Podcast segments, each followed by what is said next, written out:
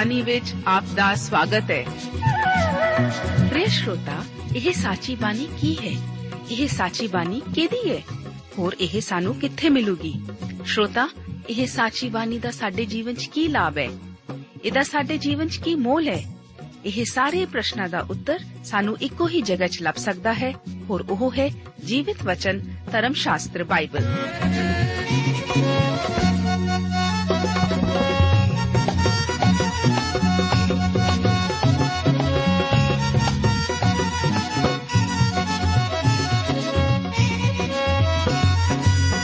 ਧਰਮ ਸ਼ਾਸਤਰ ਬਾਈਬਲ।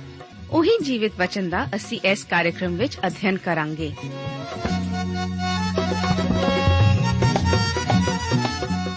ਤੇ ਹੁਣ ਪਵਿੱਤਰ ਸ਼ਾਸਤਰ ਬਾਈਬਲ ਦਾ ਅਧਿਐਨ ਸ਼ੁਰੂ ਕਰਨ ਤੋਂ ਪਹਿਲਾਂ, ਆਈਏ ਅਸੀਂ ਆਪਣੇ ਮਨਾਂ ਨੂੰ ਤਿਆਰ ਕਰੀਏ ਇਸ ਭਜਨ ਦੁਆਰਾ।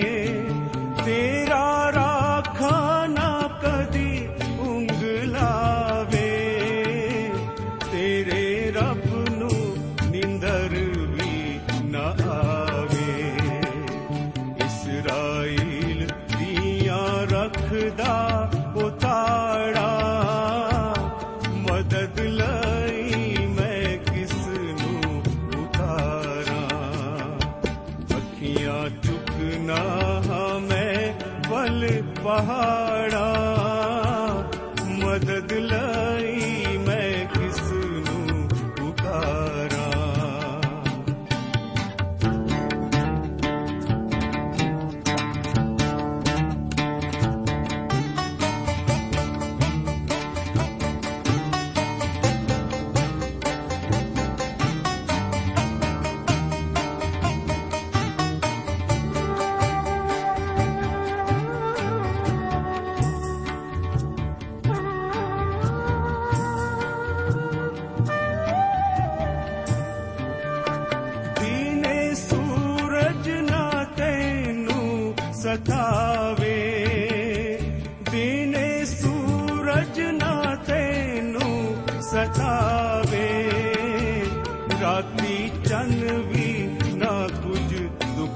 ਜਾਗੇ ਖੌਫ ਖਾਵੇਂਗਾ ਨਾ ਵਿੱਚ ਉਜਾੜਾ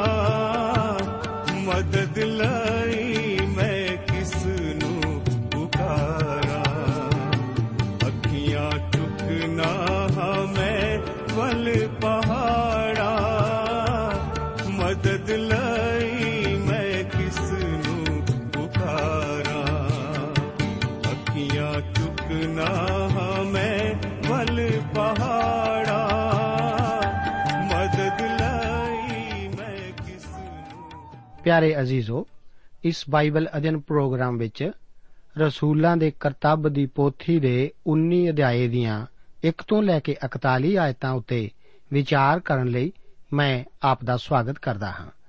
ਇਸ 19 ਅਧਿਆਏ ਦਾ ਮੁੱਖ ਵਿਸ਼ਾ ਪੌਲਸ ਰਸੂਲ ਦੀ ਤੀਸਰੀ ਪ੍ਰਚਾਰ ਯਾਤਰਾ ਦੇ ਦੌਰਾਨ ਆਪਸਸ ਵਿਖੇ ਪੌਲਸ ਦੀ ਸੇਵਾ ਦਾ ਵਰਣਨ ਹੈ। ਇਹ ਤੀਸਰੀ ਪ੍ਰਚਾਰ ਯਾਤਰਾ ਪਿਛਲੇ ਅਧਿਆਏ ਦੀ 23 ਆਇਤ ਤੋਂ ਹੀ ਸ਼ੁਰੂ ਹੋ ਗਈ ਸੀ, ਜਦੋਂ ਕਿ ਪੌਲਸ ਅੰਤਾਕਿਆ ਤੋਂ ਰਵਾਨਾ ਹੋਇਆ ਸੀ। ਇਸ ਅਧਿਆਏ ਵਿੱਚ ਪੌਲਸ ਆਪਣੀ ਪਹਿਲੀ ਅਤੇ ਦੂਸਰੀ ਯਾਤਰਾ ਦਾ ਰਾਸਤਾ ਤੈਅ ਕਰਦਾ ਹੈ। ਫਿਰ ਉਹ ਆਪਸਸ ਨੂੰ ਆ ਕੇ ਉੱਥੇ ਟਾਈਰੈਨਸ ਦੇ ਸਕੂਲ ਵਿੱਚ 2 ਸਾਲ ਲਗਾਤਾਰ ਪ੍ਰਚਾਰ ਕਰਦਾ ਹੈ। ਪੌਲਸ ਅਚੰਬੇ ਦੇ ਕੰਮ ਕਰਦਾ ਹੈ। ਜਿਸ ਦੁਆਰਾ ਡਮੇਟਰੀਅਸ ਅਤੇ ਹੋਰ ਉਸ ਦੇ ਸਾਥੀ ਉਸ ਦੀ ਵਿਰੋਧਤਾ ਕਰਦੇ ਹਨ। ਸ਼ਹਿਰ ਦਾ ਮੁਖੀਆ ਆਖਰ ਉਹਨਾਂ ਨੂੰ ਇਹ ਕਹਿ ਕੇ ਸ਼ਾਂਤ ਕਰ ਦਿੰਦਾ ਹੈ ਕਿ ਕਿਸੇ ਹੁੱਲੜ ਨੂੰ ਭੜਕਾਉਣ ਦੀ ਬਜਾਏ ਕਾਨੂੰਨੀ ਕਾਰਵਾਈ ਉਹ ਕਰ ਸਕਦੇ ਹਨ। 19 ਅਧਿਆਏ ਉਸ ਦੀਆਂ 1 ਤੋਂ ਲੈ ਕੇ 10 ਆਇਤਾਂ ਦੇ ਵਚਨ ਇਸ ਪ੍ਰਕਾਰ ਹਨ। ਇਉਂ ਹੋਇਆ ਕਿ ਜਾਂ ਅਪੋਲੋਸ ਕੋਰਿੰਥਸ ਵਿੱਚ ਸੀ ਤਾਂ ਪੌਲਸ ਉੱਪਰਲੇ ਇਲਾਕਿਆਂ ਵਿੱਚੋਂ ਦੀ ਲੰਘ ਕੇ ਆਪਸਸ ਨੂੰ ਆਇਆ ਅਤੇ ਕਈ ਚੇਲਿਆਂ ਨੂੰ ਲੱਭ ਕੇ ਉਹਨਾਂ ਨੂੰ ਆਖਿਆ, ਜਾਂ ਤੁਸੀਂ ਨੇਚਾ ਕੀਤੀ ਤਾਂ ਕੀ ਤੁਹਾਨੂੰ ਪਵਿੱਤਰ ਆਤਮਾ ਮਿਲਿਆ? ਉਹਨਾਂ ਉਸ ਨੂੰ ਕਿਹਾ, ਅਸਾਂ ਤਾਂ ਇਹ ਸੁਣਿਆ ਵੀ ਨਹੀਂ ਭਈ ਪਵਿੱਤਰ ਆਤਮਾ ਹੈਗਾ ਹੈ। ਉਹਨਾਂ ਆਖਿਆ, ਫੇਰ ਤੁਸੀਂ ਕਾਹਦਾ ਬਪਤਿਸਮਾ ਲਿਆ? ਉਹ ਬੋਲੇ, ਯੋਹੰਨਾ ਦਾ ਬਪਤਿਸਮਾ। ਉਪਰੰਤ ਪੌਲਸ ਨੇ ਕਿਹਾ, ਯੋਹੰਨਾ ਤੋਬਾ ਦਾ ਬਪਤਿਸਮਾ ਦਿੰਦਾ ਅਤੇ ਲੋਕਾਂ ਨੂੰ ਇਹ ਆਖਦਾ ਸੀ, ਭਈ ਤੁਸੀਂ ਉਸ ਉੱਤੇ ਜੋ ਮੇਰੇ ਪਿੱਛੇ ਆਉਣ ਵਾਲਾ ਹੈ, ਅਰਥਾਤ ਯੀਸ਼ੂ ਉੱਤੇ ਨੇਚਾ ਕਰੋ। ਇਹ ਸੁਣ ਕੇ ਉਹਨਾਂ ਨੇ ਪ੍ਰਭੂ ਯੀਸ਼ੂ ਦੇ ਨਾਮ ਵਿੱਚ ਬਪਤਿਸਮਾ ਲਿਆ ਅਤੇ ਜਾਂ ਪੌਲਸ ਨੇ ਉਹਨਾਂ ਉੱਤੇ ਹੱਥ ਧਰੇ, ਤਾਂ ਪਵਿੱਤਰ ਆਤਮਾ ਉਹਨਾਂ ਤੇ ਉਤਰਿਆ ਔਰ ਉਹ ਬੋਲੀਆਂ ਬੋਲਣ ਅਤੇ ਅਗੰਮ ਵਾਕ ਕਰਨ ਲੱਗੇ। ਉਹ ਸਭ 12 ਕੁ ਪੁਰਖ ਸਨ। ਫਿਰ ਪੌਲਸ ਸਮਾਜ ਵਿੱਚ ਜਾ ਕੇ ਪਰਮੇਸ਼ਵਰ ਦੇ ਰਾਜ ਦੇ ਵਿਖੇ ਵਚਨ ਸੁਣਾਉਂਦਿਆਂ ਅਤੇ ਲੋਕਾਂ ਨੂੰ ਸਮਝਾਉਂਦਿਆਂ ਹੋਇਆਂ 3 ਮਹੀਨੇ ਬੇਧੜਕ ਬੋਲਦਾ ਰਿਹਾ।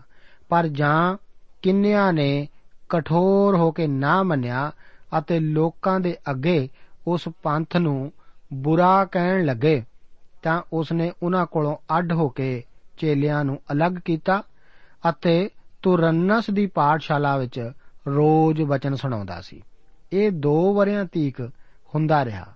ਇੱਥੋਂ ਤੋੜੀ ਜੋ ਆਸੀਆ ਦੇ ਵਾਸੀ ਕੀ ਯਹੂਦੀ, ਕੀ ਯੂਨਾਨੀ ਸਭਨਾਂ ਨੇ ਪ੍ਰਭੂ ਦਾ ਵਚਨ ਸੁਣਿਆ।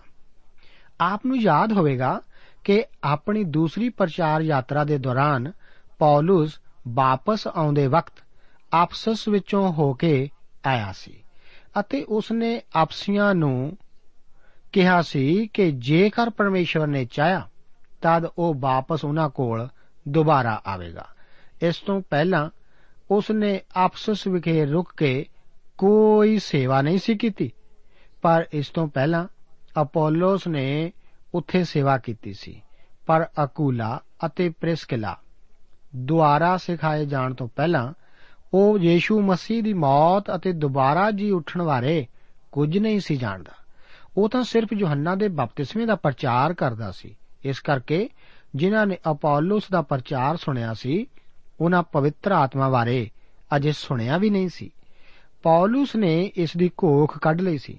ਇਸ ਕਰਕੇ ਪੌਲਸ ਉਹਨਾਂ ਨੂੰ ਹੁਣ ਪੁੱਛਦਾ ਹੈ ਕਿ ਜਾਂ ਤੁਸੀਂ ਨੇਚਾ ਕੀਤੀ ਤਾਂ ਕੀ ਤੁਹਾਨੂੰ ਪਵਿੱਤਰ ਆਤਮਾ ਮਿਲਿਆ? ਉਹਨਾਂ ਦਾ ਉੱਤਰ ਸੀ ਕਿ ਉਹਨਾਂ ਨੇ ਤਾਂ ਪਵਿੱਤਰ ਆਤਮਾ ਬਾਰੇ ਸੁਣਿਆ ਵੀ ਨਹੀਂ ਹੈ। ਉਹਨਾਂ ਨੂੰ ਤਾਂ ਪ੍ਰਭੂ ਯੀਸ਼ੂ ਮਸੀਹ ਬਾਰੇ ਅਤੇ ਨਾ ਹੀ ਪੈਂਤੇਕੁਸ ਬਾਰੇ ਕੁਝ ਸਿਖਾਇਆ ਗਿਆ ਸੀ। ਇਹਨਾਂ ਲੋਕਾਂ ਦਾ ਬਪਤਿਸਮਾ ਤਾਂ ਹੋ ਚੁੱਕਾ ਸੀ, ਪਰ ਉਹ ਬਚਾਏ ਨਹੀਂ ਸੀ ਗਏ। ਕਿਉਂਕਿ ਉਹ ਬਚਾਏ ਨਹੀਂ ਸੀ ਗਏ, ਇਸ ਕਰਕੇ ਪਵਿੱਤਰ ਆਤਮਾ ਵੀ ਉਹਨਾਂ ਨੂੰ ਨਹੀਂ ਸੀ ਮਿਲਿਆ।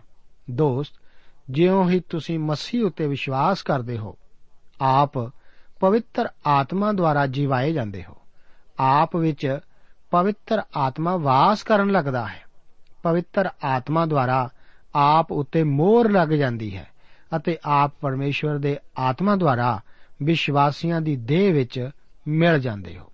ਪੌਲਸ ਨੇ ਪਤਾ ਲਗਾਇਆ ਕਿ ਇਹਨਾਂ ਲੋਕਾਂ ਨਾਲ ਅਜੇ ਅਜਿਹਾ ਕੁਝ ਵੀ ਨਹੀਂ ਵਾਪਰਿਆ ਸੀ। ਹੁਣ ਪੌਲਸ ਉਹਨਾਂ ਨੂੰ ਸਮਝਾਉਂਦਾ ਹੈ ਕਿ ਉਹਨਾਂ ਦੇ ਬਚਾਏ ਜਾਣ ਲਈ ਜ਼ਰੂਰੀ ਹੈ ਕਿ ਪ੍ਰਭੂ ਯੀਸ਼ੂ ਉਤੇ ਵਿਸ਼ਵਾਸ ਕਰਨ। ਉਹਨਾਂ ਨੇ ਪੌਲਸ ਦੇ ਵਚਨਾਂ ਨੂੰ ਮੰਨ ਲਿਆ ਅਤੇ ਕਈਆਂ ਨੇ ਵਿਸ਼ਵਾਸ ਵੀ ਕਰ ਲਿਆ ਸੀ। ਯੋਹੰਨਾ ਦਾ ਬਪਤਿਸਮਾ, ਤੋਬਾ ਦਾ ਬਪਤਿਸਮਾ ਸੀ ਅਤੇ ਇਹ ਪ੍ਰਭੂ ਯੀਸ਼ੂ ਮਸੀਹ ਜੀ ਦੇ ਆਉਣ ਦੀ ਤਿਆਰੀ ਲਈ ਸੀ। ਹੁਣ ਲੋਕ ਪ੍ਰਭੂ ਯੀਸ਼ੂ ਮਸੀਹ ਵੱਲ ਮੁੜ ਪੈਂਦੇ ਹਨ ਅਤੇ ਬਚਾਏ ਜਾਂਦੇ ਹਨ। ਉਹ ਅਪੋਲੋਸ ਦੇ ਅਧੀਨ ਇਸ ਕਰਕੇ ਨਹੀਂ ਸੀ ਬਚਾਏ ਗਏ ਕਿਉਂਕਿ ਪ੍ਰਚਾਰ ਕਰਦੇ ਵਕਤ ਉਸ ਨੂੰ ਮਸੀਹ ਬਾਰੇ ਪਤਾ ਵੀ ਨਹੀਂ ਸੀ। ਕੁਝ ਲੋਕ ਇਸ ਦੀ ਵਿਆਖਿਆ ਕਰਦੇ ਹੋਏ ਆਖਦੇ ਹਨ ਕਿ ਉਹ ਬਚਾਏ ਹੋਏ ਤਾਂ ਸਨ ਅਤੇ ਜਦੋਂ ਪੌਲਸ ਉਹਨਾਂ ਕੋਲ ਬਾਅਦ ਵਿੱਚ ਆਇਆ ਸੀ ਤਦ ਉਹਨਾਂ ਨੇ ਪਵਿੱਤਰ ਆਤਮਾ ਪਾਇਆ ਸੀ। ਇਹ ਸੱਚ ਨਹੀਂ ਹੈ। ਜਿਵੇਂ ਕਿ ਆਪ ਖੁਦ ਦੇਖ ਸਕਦੇ ਹੋ, ਇਹ ਲੋਕ ਹੁਣ ਹੋਰ ਭਾਸ਼ਾਵਾਂ ਵਿੱਚ ਖੁਸ਼ਖਬਰੀ ਦਾ ਐਲਾਨ ਕਰ ਸਕਦੇ ਸਨ। ਦੂਸਰੀਆਂ ਬੋਲੀਆਂ ਵਿੱਚ ਜੋ ਕਿ ਸਮਝੀਆਂ ਜਾ ਸਕਦੀਆਂ ਸਨ। ਆਫਸਸ ਰੋਮੀ ਰਾਜ ਦਾ ਇੱਕ ਬਹੁਤ ਭਾਸ਼ਾਈ ਸ਼ਹਿਰ ਸੀ, ਜਿਵੇਂ ਕਿ ਪੈਂਤੇਕੁਸ ਦੇ ਦਿਨ ਯਰੂਸ਼ਲਮ ਵਿਖੇ ਵੀ ਹੋਇਆ ਸੀ। ਪੂਰਬ ਅਤੇ ਪੱਛਮ ਉਸ ਕਿਨਾਰੇ ਉੱਤੇ ਮਿਲ ਗਏ ਸਨ। ਇਹ ਉਸ ਸਮੇਂ ਦਾ ਇੱਕ ਮਹਾਨ ਸ਼ਹਿਰ ਸੀ। ਇਹਨਾਂ ਮਨੁੱਖਾਂ ਨੇ ਹੁਣ ਸਾਰੇ ਸ਼ਹਿਰ ਨੂੰ ਮਸੀਹ ਦੀ ਖੁਸ਼ਖਬਰੀ ਸੁਣਾਈ ਸੀ। ਗੌਰ ਕਰੋ ਕਿ ਇੱਥੇ 12 ਮਨੁੱਖ ਸਨ। ਇਹ ਆਪਸਸ ਵਿਖੇ ਸੇਵਾ ਦੀ ਸ਼ੁਰੂਆਤ ਹੀ ਸੀ। ਕੋਰਿੰਥਸ ਵਿਖੇ ਪੌਲਸ ਨੇ ਇੱਕ ਮਹਾਨ ਸੇਵਾ ਕੀਤੀ ਸੀ ਅਤੇ ਆਪਸਸ ਵਿਖੇ ਇਸ ਨਾਲੋਂ ਵੀ ਮਹਾਨ ਸੇਵਾ ਹੋਈ ਸੀ। ਪੌਲਸ ਨੂੰ ਯਹੂਦੀਆਂ ਦੇ ਪ੍ਰਾਰਥਨਾ ਘਰ ਨੂੰ ਛੱਡਣਾ ਪਿਆ ਸੀ, ਕਿਉਂਕਿ ਉਸ ਦੀ ਉੱਥੇ ਕਾਫੀ ਵਿਰੋਧਤਾ ਹੋਈ ਸੀ। ਹੁਣ ਉਹ ਆਪਣੀ ਥਾਂ ਬਦਲ ਕੇ ਤਰੁੰਨਸ ਦੀ ਪਾਠਸ਼ਾਲਾ ਵਿੱਚ ਰੋਜ਼ ਵਚਨ ਸੁਣਾਉਂਦਾ ਸੀ। ਇਹ ਆਪਸੀਆਂ ਵਾਸਤੇ ਸਥਾਪਿਤ ਕੀਤਾ ਗਿਆ ਇੱਕ ਸਕੂਲ ਸੀ। ਇੱਥੇ ਦੁਪਹਿਰ ਦੇ ਵੇਲੇ ਸ਼ਾਇਦ 2 ਜਾਂ 3 ਘੰਟਿਆਂ ਵਾਸਤੇ ਵਿਸ਼ਰਾਮ ਦਾ ਸਮਾਂ ਹੁੰਦਾ ਸੀ। ਮੇਰਾ ਅੰਦਾਜ਼ਾ ਹੈ ਕਿ ਪੌਲਸ ਕਿਰਾਏ ਉੱਤੇ ਕੁਝ ਥਾਂ ਲਈ ਹੋਵੇਗੀ, ਜਿੱਥੇ ਕਿ ਇਸ ਤਰੁੰਨਸ ਨਾਂ ਦੇ ਸਕੂਲ ਵਿੱਚ 2 ਜਾਂ 3 ਘੰਟੇ, ਦੁਪਹਿਰ ਦੇ ਵਿਸ਼ਰਾਮ ਦੇ ਸਮੇਂ 2 ਸਾਲ ਲਗਾਤਾਰ ਪਰਮੇਸ਼ਰ ਦਾ ਵਚਨ ਸਿਖਾਉਂਦਾ ਰਿਹਾ ਹੋਵੇ। ਇਸੇ ਦੇ ਸਿੱਟੇ ਵਜੋਂ ਸਾਰੇ ਆਸੀਆ ਨਾਂ ਦੇ ਰਾਜ ਦੇ, ਯਹੂਦੀਆਂ ਅਤੇ ਯੂਨਾਨੀਆਂ ਦੋਹਾਂ ਨੇ ਪਰਮੇਸ਼ਵਰ ਦਾ ਵਚਨ ਸੁਣ ਲਿਆ ਸੀ। ਇਸ ਤੋਂ ਸਾਨੂੰ ਪਤਾ ਲੱਗਦਾ ਹੈ ਕਿ ਉਨੀ ਦਿਨੀ ਵਚਨ ਕਿਵੇਂ ਵਧਦਾ ਜਾਂਦਾ ਸੀ? ਇਸੇ ਦੇ ਸਿੱਟੇ ਵਜੋਂ ਕੋਲੋਸੀਆਂ ਵਿਖੇ ਕਲੀਸਿਆ ਦੀ ਸਥਾਪਨਾ ਵੀ ਹੋਈ ਸੀ। ਪੌਲਸ ਨੇ ਕੋਲੋਸੀਆਂ ਨੂੰ ਵੀ ਰੋਮੀਆਂ ਦੀ ਤਰ੍ਹਾਂ ਉਹਨਾਂ ਕੋਲ ਬਿਨਾਂ ਉੱਥੇ ਗਏ ਇਹ ਪੱਤਰੀ ਲਿਖੀ ਸੀ, ਪਰ ਫਿਰ ਉਸਨੇ ਇਹ ਕਲੀਸਿਆਵਾਂ ਸਥਾਪਿਤ ਕੀਤੀਆਂ ਸਨ। ਇਹ ਕਿਵੇਂ ਹੋ ਸਕਦਾ ਹੈ? ਜੀ ਹਾਂ, ਇਹ ਤਰੁੰਨਸ ਦੀ ਪਾਠਸ਼ਾਲਾ ਵਿਖੇ ਸਿਖਾਏ ਵਚਨ ਦੇ ਸਿੱਟੇ ਵਜੋਂ ਹੀ ਸੀ। ਕੋਰਿੰਥੀਆਂ ਦੁਆਰਾ ਬੁਲਾਏ ਜਾਣ ਵੇਲੇ ਪੌਲਸ ਉਹਨਾਂ ਨੂੰ ਲਿਖਦਾ ਹੈ ਕਿ ਮੈਂ ਨਹੀਂ ਚਾਹੁੰਦਾ ਜੋ ਐਤਕੀ ਤੁਹਾਨੂੰ ਰਾਸਤੇ ਵਿੱਚ ਹੀ ਮਿਲਾਂ। ਕਿਉਂ ਜੋ ਮੇਰੀ ਆਸ ਹੈ ਕਿ ਜੋ ਪ੍ਰਭੂ ਦੀ ਆਗਿਆ ਹੋਵੇ, ਤਾਂ ਕੁਝ ਚਿਰ ਤੁਹਾਡੇ ਕੋਲ ਰਹਾ। ਪਰ ਪਿੰਤੇਕੁਸ ਤੋੜੀ ਮੈਂ ਆਪਸਸ ਵਿੱਚ ਰਹਾਂਗਾ। ਕਿਉਂ ਜੋ ਇੱਕ ਵੱਡਾ ਅਤੇ ਕੰਮ ਕੱਢਣ ਵਾਲਾ ਦਰਵਾਜ਼ਾ ਮੇਰੇ ਲਈ ਖੁੱਲਿਆ ਹੈ ਅਤੇ ਵਿਰੋਧੀ ਬਹੁਤ ਹਨ। ਸ਼ਾਇਦ ਏਸ਼ੀਆ ਮਾਈਨਰ ਦੀਆਂ ਸੱਤ ਕਲੀਸਿਆਵਾਂ ਦੀ ਸਥਾਪਨਾ ਆਪਸਸ ਵਿਖੇ ਪੌਲਸ ਦੀ ਪ੍ਰਚਾਰ ਸੇਵਾ ਦੁਆਰਾ ਹੀ ਸਥਾਪਿਤ ਹੋਈਆਂ ਸਨ। 19 ਅਧਿਆਏ, ਉਸ ਦੀਆਂ 11 ਤੋਂ ਲੈ ਕੇ 20 ਆਇਤਾਂ ਦੇ ਵਚਨ ਇਸ ਪ੍ਰਕਾਰ ਹਨ। ਇੱਥੇ ਲਿਖਿਆ ਹੈ, ਪਰਮੇਸ਼ਵਰ ਪੌਲਸ ਦੇ ਹੱਥੋਂ ਅਨੋਖੀਆਂ ਕਿਰਾਮਾਤਾਂ ਵਿਖਾਲਦਾ ਸੀ। ਇੱਥੋਂ ਤੀਕ ਜੋ ਰੁਮਾਲ ਔਰ ਪਟਕੇ ਉਹਦੇ ਸਿਰ ਨੂੰ ਛੁਆ ਕੇ ਰੋਗੀਆਂ ਉੱਤੇ ਪਾਉਂਦੇ ਸਨ ਅਤੇ ਉਹਨਾਂ ਦੇ ਰੋਗ ਜਾਂਦੇ ਰਹਿੰਦੇ ਸਨ। ਔਰ ਦੁਸ਼ਟ ਆਤਮੇ ਨਿਕਲ ਜਾਂਦੇ ਸਨ। ਤਦੋਂ ਯਹੂਦੀਆਂ ਵਿੱਚੋਂ ਕਈ ਆਦਮੀਆਂ ਨੇ ਜੋ ਇੱਧਰ ਉੱਧਰ ਫਿਰਦਿਆਂ ਹੋਇਆਂ ਝਾੜ ਫੂਕ ਕਰਦੇ ਹੁੰਦੇ ਸਨ, ਇਹ ਦਲੇਰੀ ਕੀਤੀ ਕਿ ਜਿਨ੍ਹਾਂ ਨੂੰ ਦੁਸ਼ਟ ਆਤਮੇ ਚਿੰਬੜੇ ਹੋਏ ਸਨ, ਉਹਨਾਂ ਉੱਤੇ ਪ੍ਰਭੂ ਯੀਸ਼ੂ ਦਾ ਨਾਮ ਲੈ ਕੇ ਕਹਿਣ ਲੱਗੇ, ਭਈ ਮੈਂ ਤੁਹਾਨੂੰ ਯੀਸ਼ੂ ਦੇ ਨਾਮ ਦੀ ਸਹੁੰ ਦਿੰਦਾ ਹਾਂ, ਜਿਹਦੀ ਪੌਲਸ ਮਨਾਦੀ ਕਰਦਾ ਹੈ, ਅਤੇ ਸਕੇਵਾ ਨਾਮੇ ਕਿਸੇ ਯਹੂਦੀ ਪ੍ਰਧਾਨ ਜਾਜਕ ਦੇ ਸੱਤ ਪੁੱਤਰ ਸਨ, ਜਿਹੜੇ ਇਹੋ ਕਰਦੇ ਸਨ। ਪਰ ਦੁਸ਼ਟ ਆਤਮਾ ਨੇ ਉਹਨਾਂ ਨੂੰ ਉੱਤਰ ਦਿੱਤਾ, ਭਈ ਯੀਸ਼ੂ ਨੂੰ ਮੈਂ ਸਿਆਣਦਾ ਹਾਂ ਅਤੇ ਪੌਲਸ ਨੂੰ ਮੈਂ ਜਾਣਦਾ ਹਾਂ, ਪਰ ਤੁਸੀਂ ਕੌਣ ਹੋ? ਅਤੇ ਉਹ ਮਨੁੱਖ ਜਿਹਨੂੰ ਦੁਸ਼ਟ ਆਤਮਾ ਚਿੰਬੜਿਆ ਹੋਇਆ ਸੀ, ਟੁੱਟ ਕੇ ਉਹਨਾਂ ਉੱਤੇ ਆਣ ਪਿਆ ਅਤੇ ਦੋਹਾਂ ਨੂੰ ਬੱਸ ਵਿੱਚ ਲਿਆ ਕੇ ਉਹਨਾਂ ਤੇ ਐਡੀ ਸਖਤੀ ਕੀਤੀ ਜੋ ਉਹ ਨੰਗੇ ਅਤੇ ਘਾਇਲ ਹੋ ਕੇ ਉਸ ਘਰ ਵਿੱਚੋਂ ਭੱਜ ਨਿਕਲੇ। ਇਹ ਗੱਲ ਸਭ ਯਹੂਦੀਆਂ ਔਰ ਜਨਾਨੀਆਂ ਉੱਤੇ ਜਿਹੜੇ ਆਪਸ ਵਿੱਚ ਰਹਿੰਦੇ ਸਨ, ਉਜਾਗਰ ਹੋ ਗਈ ਅਤੇ ਉਹ ਸਭ ਡਰ ਗਏ। ਅਤੇ ਪ੍ਰਭੂ ਯੀਸ਼ੂ ਦੇ ਨਾਮ ਦੀ ਵਡਿਆਈ ਹੋਈ। ਜਿਨ੍ਹਾਂ ਨੇਚਾ ਕੀਤੀ ਸੀ, ਉਹਨਾਂ ਵਿੱਚੋਂ ਬਹੁਤ ਸਾਰਿਆਂ ਨੇ ਆਣ ਕੇ ਆਪਣੇ ਕੰਮਾਂ ਨੂੰ ਮੰਨ ਲਿਆ ਅਤੇ ਦੱਸ ਦਿੱਤਾ। ਅਤੇ ਬਹੁਤੇ ਉਹਨਾਂ ਵਿੱਚੋਂ ਵੀ ਜਿਹੜੇ ਜਾਦੂ ਕਰਦੇ ਸਨ, ਆਪਣੀਆਂ ਪੋਥੀਆਂ ਇਕੱਠੀਆਂ ਕਰਕੇ ਲਿਆਏ ਅਤੇ ਸਭਨਾਂ ਦੇ ਸਾਹਮਣੇ ਫੂਕ ਸੁੱਟੀਆਂ ਅਤੇ ਜਾਂ ਉਹਨਾਂ ਦੇ ਮੁੱਲ ਦਾ ਜੋੜ ਕੀਤਾ ਤਾਂ 50000 ਰੁਪਇਆ ਹੋਇਆ। ਇਸੇ ਤਰ੍ਹਾਂ ਪ੍ਰਭੂ ਦਾ ਵਚਨ ਵਾਧਾ ਅਤੇ ਪ੍ਰਬਲ ਹੋਇਆ। ਇੱਥੇ ਅਸੀਂ ਪਰਮੇਸ਼ਰ ਦੇ ਵਚਨ ਵਿੱਚ 11 ਆਇਤ ਵਿੱਚ ਲਿਖੀਆਂ ਅਨੋਖੀਆਂ ਕਰਾਮਾਤਾਂ ਤੋਂ ਭਾਵ ਪੌਲਸ ਦੁਆਰਾ ਕੀਤੇ ਸ਼ਕਤੀਸ਼ਾਲੀ ਕੰਮਾਂ ਤੋਂ ਲੈਂਦੇ ਹਾਂ। ਉਹ ਇੱਕ ਰਸੂਲ ਦੇ ਵਰਦਾਨਾਂ ਦਾ ਇਸਤੇਮਾਲ ਕਰ ਰਿਹਾ ਹੈ। ਆਪਸੁਸ, ਅਥੇਨੇ ਅਤੇ ਹੋਰ ਕਿਸੇ ਵੀ ਥਾਂ ਨਾਲੋਂ ਵੱਡਾ ਧਾਰਮਿਕ ਕੇਂਦਰ ਸੀ।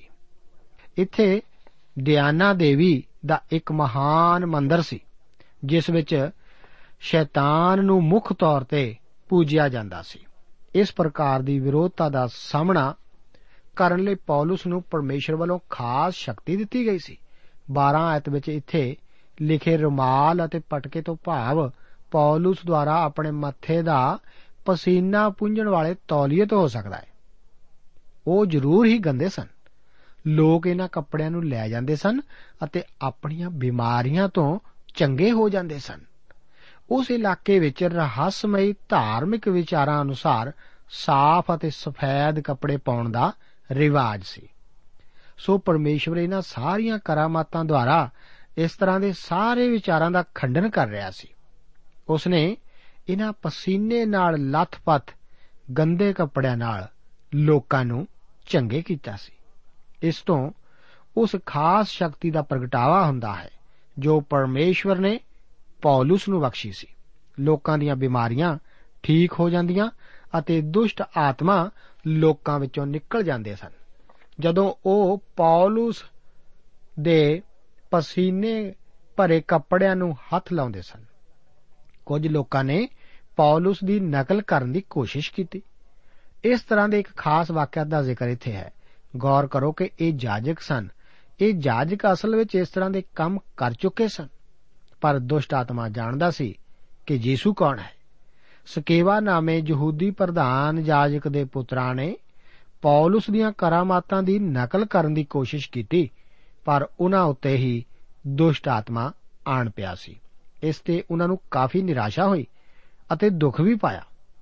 ਪਰ ਇਸ ਘਟਨਾ ਦੁਆਰਾ ਇਸ ਗੈਰ ਕੌਮੀ ਲੋਕਾਂ ਦੇ ਸਾਰੇ ਸ਼ਹਿਰ ਵਿੱਚ ਪ੍ਰਭੂ ਯੀਸ਼ੂ ਦਾ ਨਾਮ ਫੈਲ ਗਿਆ ਸੀ। ਆਪਸੁਸ ਇੱਕ ਮਹਾਨ ਸ਼ਹਿਰ ਸੀ, ਜੋ ਕਿ ਇਸ ਦੁਆਰਾ ਹਿਲਾਇਆ ਗਿਆ ਸੀ, ਜੋ ਅਚੰਬੇ ਅਤੇ ਹੋਰਨਾਂ ਰਸੂਲਾਂ ਨੇ ਕੀਤੇ ਸਨ। ਉਹ ਅੱਜ ਸੁਣੀਆਂ ਜਾਣ ਵਾਲੀਆਂ ਕਰਾਮਾਤਾਂ ਤੋਂ ਬਿਲਕੁਲ ਭਿੰਨ ਸਨ। ਅੱਜ ਕੱਲ ਅਸੀਂ ਵੱਡੇ ਵੱਡੇ ਸ਼ਹਿਰਾਂ ਵਿੱਚ ਇਹੋ ਜਿਹੀਆਂ ਕਰਾਮਾਤਾਂ ਬਾਰੇ ਬਹੁਤ ਕੁਝ ਸੁਣਦੇ ਹਾਂ, ਪਰ ਇਸ ਸਭ ਨਾਲ ਇਹਨਾਂ ਪਰਮੇਸ਼ਵਰ ਰਹਿਤ ਸ਼ਹਿਰਾਂ ਦੇ ਲੋਕਾਂ ਉੱਤੇ ਜ਼ਰਾ ਵੀ ਅਸਰ ਨਹੀਂ ਪੈਂਦਾ। ਪਰ ਜੋ ਕਰਾਮਾਤਾਂ ਪੌਲਸ ਰਸੂਲ ਦੁਆਰਾ ਕੀਤੀਆਂ ਗਈਆਂ ਸਨ। ਉਹਨਾਂ ਦੁਆਰਾ ਆਪਸਸ ਸ਼ਹਿਰ ਅਤੇ ਇਸ ਦੀ ਨੀਂਹ ਹਿੱਲ ਗਈ ਸੀ। ਪ੍ਰਭੂ ਯੀਸ਼ੂ ਮਸੀਹ ਦੇ ਨਾਮ ਨੂੰ ਇਹਨਾਂ ਦੁਆਰਾ ਉੱਚਾ ਕੀਤਾ ਗਿਆ ਸੀ। ਹੁਣ ਜੋ ਪੋਥੀਆਂ ਇਕੱਠੀਆਂ ਕਰਕੇ ਲਿਆਂਦੀਆਂ ਗਈਆਂ ਸਨ, ਉਹਨਾਂ ਦੀ ਕੀਮਤ ਅੱਜਕੱਲ ਕਰੋੜਾਂ ਰੁਪਈਆਂ ਵਿੱਚ ਹੋਵੇਗੀ। ਇਹੋ ਹੀ ਆਪਸਸ ਵਿੱਚ ਸਭ ਕੁਝ ਮੌਜੂਦ ਸੀ। ਇਸ ਤਰ੍ਹਾਂ ਜਾਪਦਾ ਹੈ ਕਿ ਪੌਲਸ ਰਸੂਲ ਦੀ ਇੱਛਾ ਇਸ ਪ੍ਰਚਾਰ ਯਾਤਰਾ ਦੇ ਦੌਰਾਨ ਰੋਮ ਨੂੰ ਜਾਣਦੀ ਸੀ। ਪਰ ਰੋਚਕ ਗੱਲ ਇਹ ਹੈ ਕਿ ਉਹ ਰੋਮ ਨੂੰ ਗਿਆ ਤਾਂ ਜ਼ਰੂਰ, ਪਰ ਆਪਣੀ ਬਣਾਈ ਹੋਈ ਯੋਜਨਾ ਦੇ ਮੁਤਾਬਕ ਨਹੀਂ। 19 ਅਧਿਆਏ, ਉਸ ਦੀਆਂ 21 ਤੋਂ ਲੈ ਕੇ 30 ਆਇਤਾਂ ਦੇ ਵਚਨ ਇਸ ਪ੍ਰਕਾਰ ਹਨ। ਜਾਂ ਇਹ ਗੱਲਾਂ ਹੋ ਚੁੱਕੀਆਂ ਤਾਂ ਪੌਲਸ ਨੇ ਮਨ ਵਿੱਚ ਦਾਇਆ ਕੀਤਾ, ਜੋ ਮਕਦੂਨੀਆ ਔਰ ਅਖਾਇਆ ਦੇ ਵਿੱਚੋਂ ਦੀ ਲੰਘ ਕੇ ਜੇਰੂਸ਼ਲਮ ਨੂੰ ਜਾਵੇ ਅਤੇ ਕਿਹਾ ਕਿ ਜਾਂ ਮੈਂ ਉੱਥੇ ਹੋ ਆਵਾਂ ਤਾਂ ਮੈਨੂੰ ਰੋਮ ਵੀ ਵੇਖਣਾ ਚਾਹੀਦਾ ਹੈ। ਸੋ ਉਹਨਾਂ ਵਿੱਚੋਂ ਜਿਹੜੇ ਉਹਦੀ ਟਹਿਲ ਕਰਦੇ ਸਨ, ਦੋ ਜਣੇ, ਅਰਥਾਤ ਤਿਮੋਥਿਉਸ ਅਤੇ ਇਰਸਤੁਸ ਨੂੰ ਮਕਦੂਨੀਆ ਵਿੱਚ ਭੇਜ ਕੇ ਉਹ ਆਪ ਆਸੀਆ ਵਿੱਚ ਕੁਝ ਚਿਰ ਅਟਕਿਆ। ਉਸ ਸਮੇਂ ਇਸ ਪੰਥ ਦੇ ਵਿਖੇ ਵੱਡਾ ਪਸਾਦ ਉੱਠਿਆ। ਕਿਉਂ ਜੋ ਦੇਮੇਤਰੀਅਸ ਨਾਮੇ ਇੱਕ ਸੁਨਿਆਰ ਅਰਤੇਮਿਸ ਦੇ ਰੂਪਹਿਲੇ ਮੰਦਰ ਬਣਵਾ ਕੇ ਕਾਰੀਗਰਾਂ ਨੂੰ ਬਹੁਤ ਕੰਮ ਦਵਾਉਂਦਾ ਸੀ। ਉਸਨੇ ਉਹਨਾਂ ਨੂੰ ਅਤੇ ਉਸ ਕਿਰਤ ਦੇ ਹੋਰ ਕਾਰੀਗਰਾਂ ਨੂੰ ਇਕੱਠਿਆਂ ਕਰਕੇ ਕਿਹਾ हे ਮਨੁੱਖੋ, ਤੁਸੀਂ ਜਾਣਦੇ ਹੋ ਭਈ ਇਸੇ ਕੰਮ ਤੋਂ ਸਾਨੂੰ ਧਨ ਪ੍ਰਾਪਤ ਹੁੰਦਾ ਹੈ। ਔਰ ਤੁਸੀਂ ਤਾਂ ਵੇਖਦੇ ਔਰ ਸੁਣਦੇ ਹੋ ਜੋ ਇਸ ਪੌਲਸ ਨੇ ਇਹ ਕਹਿ ਕੇ ਭਈ ਜਿਹੜੇ ਹੱਥਾਂ ਨਾਲ ਬਣਾਏ ਹੋਏ ਹਨ, ਉਹ ਦੇਵਤੇ ਨਹੀਂ ਹੁੰਦੇ, ਨਿਰਾ ਆਪਸ ਵਿੱਚ ਹੀ ਨਹੀਂ, ਸਗੋਂ ਸਾਰੇ ਇੱਕ ਆਸੀਆ ਵਿੱਚ ਬਹੁਤ ਸਾਰਿਆਂ ਲੋਕਾਂ ਨੂੰ ਸਮਝਾ, ਸਮਝੂ ਕੇ ਬਹਿਕਾ ਦਿੱਤਾ ਹੈ। ਸੋ ਨਿਰਾ ਇਹੋ ਸੰਸਾ ਨਹੀਂ ਜੋ ਸਾਡੀ ਕਿਰਤ ਮਾਤ ਪੈ ਜਾਵੇ, ਸਗੋਂ ਇਹ ਵੀ ਕਿ ਮਹਾਦੇਵੀ ਅਰਤੇਮਿਸ ਦਾ ਮੰਦਰ ਰੁਲ ਜਾਵੇ। ਔਰ ਜਿਹਨੂੰ ਸਰਵਤ ਆਸੀਆ ਸਗੋਂ ਦੁਨੀਆ ਪੂਜਦੀ ਹੈ, ਉਹਦੀ ਮਹਿਮਾ ਜਾਂਦੀ ਰਹੇ। ਇਹ ਗੱਲ ਸੁਣ ਕੇ ਉਹ ਕ੍ਰੋਧ ਨਾਲ ਭਰ ਗਏ ਅਤੇ ਉੱਚੀ ਉੱਚੀ ਬੋਲੇ, ਭਈ ਆਪਸੀਆਂ ਦੀ ਅਰਤੇਮਿਸ ਵੱਡੀ ਹੈ। ਤਾਂ ਸਾਰੇ ਸ਼ਹਿਰ ਵਿੱਚ ਹੁੱਲੜ ਪੈ ਗਿਆ ਅਤੇ ਉਹ ਇੱਕ ਮਨ ਹੋ ਕੇ ਗਾਇਓਸ ਅਤੇ ਅਰਿਸਤਰਖੁਸ ਨੂੰ, ਜਿਹੜੇ ਮਕਦੂਨੀਆ ਦੇ ਵਾਸੀ ਅਤੇ ਸਫ਼ਰ ਵਿੱਚ ਪੌਲਸ ਦੇ ਸਾਥੀ ਸਨ, ਆਪਣੇ ਨਾਲ ਖਿੱਚ ਕੇ ਤਮਾਸ਼ੇ ਘਰ ਵਿੱਚ ਟੁੱਟ ਪਏ। ਜਾਂ ਪੌਲਸ ਨੇ ਲੋਕਾਂ ਵਿੱਚ ਅੰਦਰ ਜਾਣ ਦੀ ਦਲੀਲ ਕੀਤੀ, ਤਾਂ ਚੇਲਿਆਂ ਨੇ ਉਹਨੂੰ ਅੰਦਰ ਨਾ ਜਾਣ ਦਿੱਤਾ। ਇਸ ਸਮੇਂ ਪੌਲਸ ਨੇ ਕੋਰਿੰਥੀਆਂ ਨੂੰ ਪੱਤਰੀਆਂ ਲਿਖੀਆਂ ਸਨ। ਸ਼ਾਇਦ ਤਿਮੋਥਿਉਸ ਅਤੇ ਇਰਾਸਤੁਸ ਇਹ ਖਤ ਲੈ ਕੇ ਗਏ ਸਨ। ਭਾਵੇਂ ਇਹ ਖਤ ਕੋਰਿੰਥੀਆਂ ਨੂੰ ਸੰਬੋਧਿਤ ਕੀਤਾ ਗਿਆ ਸੀ, ਪਰ ਇਹ ਮਕਦੂਨੀਆ, ਫਿਲੀਪੀ, ਥੈਸਲੋਨੀਕੇ, ਅਖਾਇਆ, ਅਥੇਨੇ ਅਤੇ ਕੋਰਿੰਥਸ ਵਿੱਚ ਵੀ ਪੜਿਆ ਜਾਵੇਗਾ। ਇਸੇ ਖਤ ਵਿੱਚ ਪੌਲਸ ਨੇ ਲਿਖਿਆ ਸੀ ਕਿ ਆਪਸੂਸ ਇੱਕ ਵੱਡਾ ਅਤੇ ਕੰਮ ਕੱਢਣ ਵਾਲਾ ਦਰਵਾਜ਼ਾ ਮੇਰੇ ਲਈ ਖੁੱਲਿਆ ਹੈ ਅਤੇ ਵਿਰੋਧੀ ਬਹੁਤ ਹਨ। ਅਸੀਂ ਇੱਥੇ ਦੇਖ ਸਕਦੇ ਹਾਂ ਕਿ ਇਹ ਵਿਰੋਧੀ ਸ਼ੈਤਾਨੀ ਸਨ। ਇਹ ਗੈਰ ਕੌਮਾਂ ਦੇ ਧਰਮ ਅਤੇ ਸ਼ੈਤਾਨੀ ਪੂਜਾ ਦਾ ਕੇਂਦਰ ਸੀ। ਜੋ ਸ਼ੈਤਾਨੀ ਪੂਜਾ ਅਸੀਂ ਅੱਜ ਦੇਖਦੇ ਹਾਂ, ਇਹ ਕੋਈ ਨਵੀਂ ਗੱਲ ਨਹੀਂ ਹੈ। 23 ਆਇਤ ਵਿੱਚ ਮਸੀਹਤ ਨੂੰ ਇਸ ਪੰਥ ਦਾ ਨਾਂ ਦਿੱਤਾ ਗਿਆ ਹੈ। ਇਸ ਨੂੰ ਇਸ ਰੂਪ ਵਿੱਚ ਇੱਕ ਨਵਾਂ ਪੰਥ ਕਰਕੇ ਜਾਣਿਆ ਜਾਂਦਾ ਸੀ। ਪਰ ਇਹ ਉਹ ਮਾਰਗ ਸੀ ਜਿਸ ਬਾਰੇ ਪ੍ਰਭੂ ਯੀਸ਼ੂ ਜੀ ਨੇ ਖੁਦ ਆਖਿਆ ਸੀ ਕਿ ਮਾਰਗ ਸੱਚਾਈ ਅਤੇ ਜੀਵਨ ਮੈਂ ਹੀ ਹਾਂ। ਕੋਈ ਵੀ ਬਿਨਾ ਮੇਰੇ ਵਸੀਲੇ ਪਿਤਾ ਕੋਲ ਨਹੀਂ ਆ ਸਕਦਾ। ਦਿਆਨਾ ਦੇਵੀ ਦਾ ਮੰਦਰ ਗੈਰ ਕੌਮਾਂ ਦਾ ਇੱਕ ਮਹਾਨ ਮੰਦਰ ਸੀ, ਜੋ ਕਿ ਇੱਕ ਕਾਰੋਬਾਰ ਦਾ ਕੇਂਦਰ ਸੀ। ਇਸ ਦੇ ਨਾਲ-ਨਾਲ ਪਾਪ ਦਾ ਕੇਂਦਰ ਵੀ। ਮਹਾਨ ਅਨੈਤਿਕਤਾ ਇਸ ਵਿੱਚ ਭਰੀ ਹੋਈ ਸੀ। ਇਹ ਪੁਰਾਣੇ ਜਗਤ ਦੇ ਸੱਤ ਅਜੂਬਿਆਂ ਵਿੱਚੋਂ ਇੱਕ ਸੀ। ਇੱਥੇ ਇਸ ਦੇਵੀ ਦੀਆਂ ਮੂਰਤੀਆਂ ਵੇਚੀਆਂ ਜਾਣ ਕਰਕੇ ਇਹ ਇੱਕ ਮਹਾਨ ਵਪਾਰਕ ਕੇਂਦਰ ਸੀ।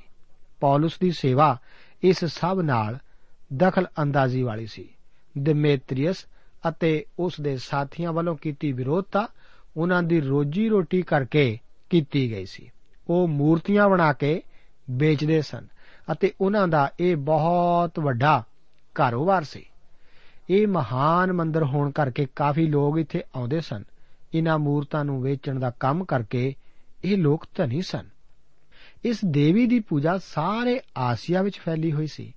ਇਸ ਤਰ੍ਹਾਂ ਇਹ ਆਪਸਸ ਸ਼ਹਿਰ ਇੱਕ ਵਪਾਰਕ ਧਾਰਮਿਕ ਅਤੇ ਪੂਜਾ ਦਾ ਕੇਂਦਰ ਸੀ। ਇੱਥੇ ਪੂਰਬ ਅਤੇ ਪੱਛਮ ਦੋਵੇਂ ਆਪਸ ਵਿੱਚ ਹੀ ਮਿਲਦੇ ਸਨ। ਇਹਨਾਂ ਦੋਹਾਂ ਹਿੱਸਿਆਂ ਵਿੱਚੋਂ ਸਭ ਤੋਂ ਪਹਿੜਾ ਆਪਸਸ ਵਿੱਚ ਸੀ। ਇਹ ਲੋਕ ਇਸ ਬਾਰੇ, ਇਸ ਸਾਰੇ ਆਪਸਸ ਸ਼ਹਿਰ ਵਿੱਚ ਆਪਸੀਆਂ ਦੀ ਅਰਤਮਿਸ ਵੱਡੀ ਹੈ ਕਹਿ ਕੇ ਜੈਕਾਰੇ ਗਜਾਉਂਦੇ ਸਨ। ਪੌਲਸ ਨੂੰ ਲੋਕਾਂ ਦੀ ਭੀੜ ਮਾਰ ਸਕਦੀ ਸੀ। ਇਹੋ ਜਿਹਾ ਇੱਕ ਅਨੁਭਵ ਪੌਲਸ ਨੇ ਪਹਿਲਾਂ ਵੀ ਲੁਸਤਰਾ ਵਿਖੇ ਪਾਇਆ ਸੀ, ਜਦੋਂ ਉਸ ਨੂੰ ਪੱਥਰਵਾਹ ਕੀਤਾ ਗਿਆ ਸੀ। ਆਖਰ ਵਿੱਚ 19 ਅਧਿਆਏ ਉਸ ਦੀਆਂ 31 ਤੋਂ ਲੈ ਕੇ 41 ਆਇਤਾਂ ਦੇ ਵਚਨ ਵਿੱਚ ਪਰਮੇਸ਼ਵਰ ਆਖਦਾ ਹੈ, ਔਰ ਆਸੀਆ ਦੇ ਸਰਦਾਰਾਂ ਵਿੱਚੋਂ ਵੀ ਕਈਆਂ ਨੇ ਜੋ ਉਸ ਦੇ ਮਿੱਤਰ ਸਨ ਮਿਹਨਤ ਨਾਲ ਉਹਦੇ ਕੋਲ ਕਹਾ ਭੇਜਿਆ, ਭਈ ਤਮਾਸ਼ੇ ਘਰ ਵਿੱਚ ਨਾ ਵੜਨਾ। ਉਪਰੰਤ ਡੰਡ ਪਾ ਕੇ ਕੋਈ ਕੁਝ ਆਖਦਾ ਸੀ ਅਤੇ ਕੋਈ ਕੁਝ ਇਸ ਲਈ ਕਿ ਜਮਾਤ ਘਬਰਾ ਰਹੀ ਸੀ ਔਰ ਬਹੁਤਿਆਂ ਨੂੰ ਪਤਾ ਨਾ ਲੱਗਾ ਭਈ ਅਸੀਂ ਕਾਦੇ ਲਈ ਇਕੱਠੇ ਹੋਏ ਹਾਂ। ਇਸੇ ਦੇ ਬਾਰੇ ਅਸੀਂ ਦੇਖਦੇ ਹਾਂ, ਪਰ ਜਾਂ ਉਹਨਾਂ ਜਾਣਿਆ ਭਈ ਇਹ ਯਹੂਦੀ ਹੈ ਤਾਂ ਸਭੋ ਇੱਕ ਆਵਾਜ਼ ਨਾਲ 2 ਘੰਟਿਆਂ ਤੀਕਰ ਉੱਚੀ ਉੱਚੀ ਬੋਲਦੇ ਰਹੇ ਭਈ ਆਪਸੀਆਂ ਦੀ ਅਰਤੇਮਿਸ ਵੱਡੀ ਹੈ। ਆਖਰ ਵਿੱਚ 40 ਅਤੇ 41 ਆਇਤਾਂ ਦੇ ਵਚਨ ਹਨ, ਕਿਉਂਕਿ ਅੱਜ ਦੇ ਪਸਾਦ ਦੇ ਦਿਨ। ਸਾਨੂੰ ਡਰ ਹੈ ਭਈ ਕਿਧਰੇ ਸਾਡੇ ਉੱਤੇ ਨਾਲਿਸ਼ ਨਾ ਹੋਵੇ, ਇਸ ਲਈ ਜੋ ਇਹਦਾ ਕੋਈ ਕਾਰਨ ਨਹੀਂ ਹੈ, ਔਰ ਇਹਦੇ ਵੇਖੇ ਭੀੜ ਦੇ ਹੋਣ ਦਾ ਕੋਈ ਉਜ਼ਰ ਸਾਥੋਂ ਨਹੀਂ ਕੀਤਾ ਜਾਊ, ਅਤੇ ਉਸਨੇ ਇਉਂ ਕਹਿ ਕੇ ਜਮਾਤ ਨੂੰ ਵਿਦਾ ਕੀਤਾ। ਇਹ ਆਸੀਆ ਦੇ ਸਰਦਾਰ, ਰਾਜਨੀਤੀਵਾਨ ਅਤੇ ਧਾਰਮਿਕ ਹਾਕਮ ਸਨ। ਉਹਨਾਂ ਨੇ ਪੌਲਸ ਨੂੰ ਕਿਹਾ ਸੀ ਕਿ ਉਹ ਤਮਾਸ਼ੇ ਘਰ ਵਿੱਚ ਨਾ ਵੜੇ। 33 ਆਇਤ ਵਿੱਚ ਸਿਕੰਦਰ ਨਾਂ ਦਾ ਵਿਅਕਤੀ ਸ਼ਾਇਦ ਕੋਈ ਚੇਲਾ ਸੀ, ਜੋ ਕਿ ਪੌਲਸ ਦੇ ਨਾਲ ਸੀ। ਇਸ ਭੀੜ ਵਿੱਚੋਂ ਬਹੁਤ ਸਾਰੇ ਲੋਕ ਤਾਂ ਉੱਥੇ ਇਕੱਠੇ ਹੋਣ ਦੇ ਮਕਸਦ ਬਾਰੇ ਵੀ ਨਹੀਂ ਜਾਣਦੇ ਸਨ। ਉਹ ਕਿਸੇ ਨੂੰ ਬੋਲਣ ਵੀ ਨਹੀਂ ਸਨ ਦਿੰਦੇ। ਉਹ ਸਿਕੰਦਰ ਨੂੰ ਵੀ ਨਹੀਂ ਸੀ ਬੋਲਣ ਦਿੰਦੇ। ਉਹ ਤਾਂ ਇਹੀ ਨਾਰੇ ਲਾ ਰਹੇ ਸਨ ਕਿ ਆਪਸੀਆਂ ਦੀ ਅਰਤੇਮਿਸ ਮਹਾਨ ਹੈ। ਸ਼ਹਿਰ ਦੇ ਮੁਹੱਵਰ ਨੇ ਕਿਹਾ ਕਿ ਇਹ ਜਾਣ ਬੁੱਝ ਕੇ ਇਸ ਮੁੱਦੇ ਨੂੰ ਉਛਾਲਿਆ ਜਾਂਦਾ ਹੈ। ਉਹ ਲੋਕਾਂ ਨੂੰ ਇਸ ਮਹਾਨ ਮੰਦਰ ਅਤੇ ਮਹਾਨ ਅਰਥੇਮਸ ਵੱਲ ਤੱਕਣ ਨੂੰ ਆਖਦਾ ਹੈ ਕਿ ਇਸ ਨੂੰ ਕੁਝ ਵੀ ਨਹੀਂ ਹੋ ਸਕਿਆ। ਪਰ ਅੱਜ ਦੇ ਹਜ਼ਾਰਾਂ ਲੋਕਾਂ ਤੋਂ ਇਸ ਦੇ ਖੰਡਰ ਹੀ ਪਏ ਹਨ। ਉਹ ਆਖਦਾ ਹੈ ਕਿ ਕਾਨੂੰਨੀ ਇਤਰਾਜ਼ ਲਈ ਅਦਾਲਤ ਖੁੱਲੀ ਹੈ। ਅਸਲ ਵਿੱਚ ਇੱਥੇ ਹੁਣ ਹੁੱਲੜਬਾਜ਼ੀ ਅਤੇ ਹਿੰਸਾ ਦਾ ਖਤਰਾ ਪੈਦਾ ਹੋ ਗਿਆ ਸੀ। ਉਸਨੇ ਸਾਰੀ ਭੀੜ ਨੂੰ ਖਿੰਡਾ ਦਿੱਤਾ। ਉਹ ਹੁਣ ਅਫਸਸ ਨੂੰ ਛੱਡ ਕੇ ਵਾਪਸ ਮਕਦੂਨੀਆ ਨੂੰ ਚਲੇ ਜਾਂਦਾ ਹੈ। ਅਗਲੇ ਪ੍ਰੋਗਰਾਮ ਵਿੱਚ ਪੌਲਸ ਦੀ ਤੀਸਰੀ ਪ੍ਰਚਾਰ ਯਾਤਰਾ ਦੇ ਅੰਤ ਬਾਰੇ ਵੇਖਿਆ ਜਾਵੇਗਾ। ਪ੍ਰਭੂ ਆਪ ਨੂੰ ਅੱਜ ਦੇ ਇਹਨਾਂ ਵਚਨਾਂ ਨਾਲ ਅਸੀਸ ਦੇਵੇ। ਜੈ ਮਸੀਹ ਦੀ। ਦੋਸਤੋ, ਸਾਨੂੰ ਉਮੀਦ ਹੈ ਕਿ ਇਹ ਕਾਰਜਕ੍ਰਮ ਤੁਹਾਨੂੰ ਪਸੰਦ ਆਇਆ ਹੋਵੇਗਾ ਤੇ ਇਹ ਕਾਰਜਕ੍ਰਮ ਸੁਣ ਕੇ ਤੁਹਾਨੂੰ ਬਰਕਤਾਂ ਮਿਲੀਆਂ ਹੋਣਗੀਆਂ। ਜੇ ਤੁਸੀਂ ਇਹ ਕਾਰਜਕ੍ਰਮ ਦੇ ਬਾਰੇ ਕੁਝ ਪੁੱਛਣਾ ਚਾਹੁੰਦੇ ਹੋ ਤੇ ਸਾਨੂੰ ਇਸ ਪਤੇ ਤੇ ਲਿਖੋ program Sachi Bani post box number 1715 sector 36 Chandigarh 160036 ਪਤਾ ਇੱਕ ਵਾਰ ਫੇਰ ਸੁਣ ਲਓ program Sachi Bani post box number 1715 sector 36 Chandigarh 160036 ਸਾਡਾ ਈਮੇਲ ਪਤਾ ਹੈ punjabi.ttb@twr.in ਪਤਾ ਇੱਕ ਵਾਰ ਫੇਰ ਸੁਣ ਲਓ punjabi.ttb@twr.in ਹੁਣ ਸਾਡੇ ਪ੍ਰੋਗਰਾਮ ਦਾ ਸਮੇਂ ਸਮਾਪਤ ਹੁੰਦਾ ਹੈ ਉਮੀਦ ਹੈ ਅਗਲੇ ਪ੍ਰੋਗਰਾਮ ਵਿੱਚ ਤੁਹਾਡੇ ਨਾਲ ਫੇਰ ਪੇਂਟ ਹੋਏਗੀ ਰੱਬ ਤੁਹਾਨੂੰ ਬਰਕਤ ਦੇ